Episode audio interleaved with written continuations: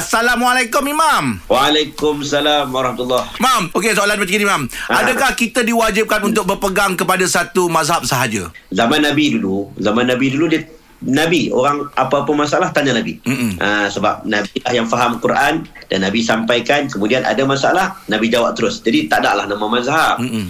Lepas Nabi wafat, ada kadang-kadang ada pandangan Omar. Kadang-kadang ada pandangan sahabat Nabi nama Ibnu Mas'ud. Ada pandangan nama Ibnu Abbas. Ha, Jadi ada orang panggil, ini mazhab Ibnu Abbas ni. Ini mazhab Aisyah ni. Ha, jadi ada banyak mazhab dah mula muncul. Cuma beberapa tahun kemudian lahirlah mazhab yang kita kenal ha, dan kekal sampai hari ini dan begitu strong dia punya orang kata apa metodologi pemikiran Mm-mm. iaitu empat mazhab fiqh tu lah daripada Hanafi, Maliki, Syafi'i, Hambali. Ah tu yang kita faham. Okay, Itu Hmm. nama mazhab.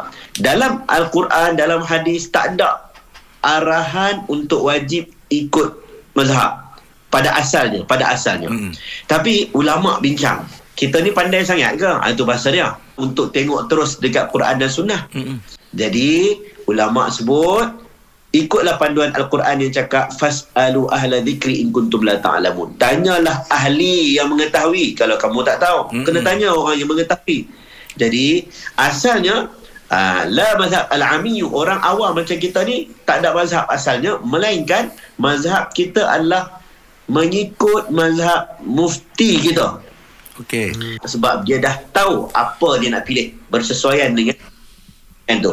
Ha, jadi kalau kita ikutkan kalau tidak ada apa-apa orang kata apa uh, kesukaran untuk kita Mm-mm. maka kita ikutlah pandangan mazhab saja. Ha, sebab apa? Sebab takut-takut kita ikut tatabuk rukhas bersenang-senang nak ikut-ikut mazhab ni.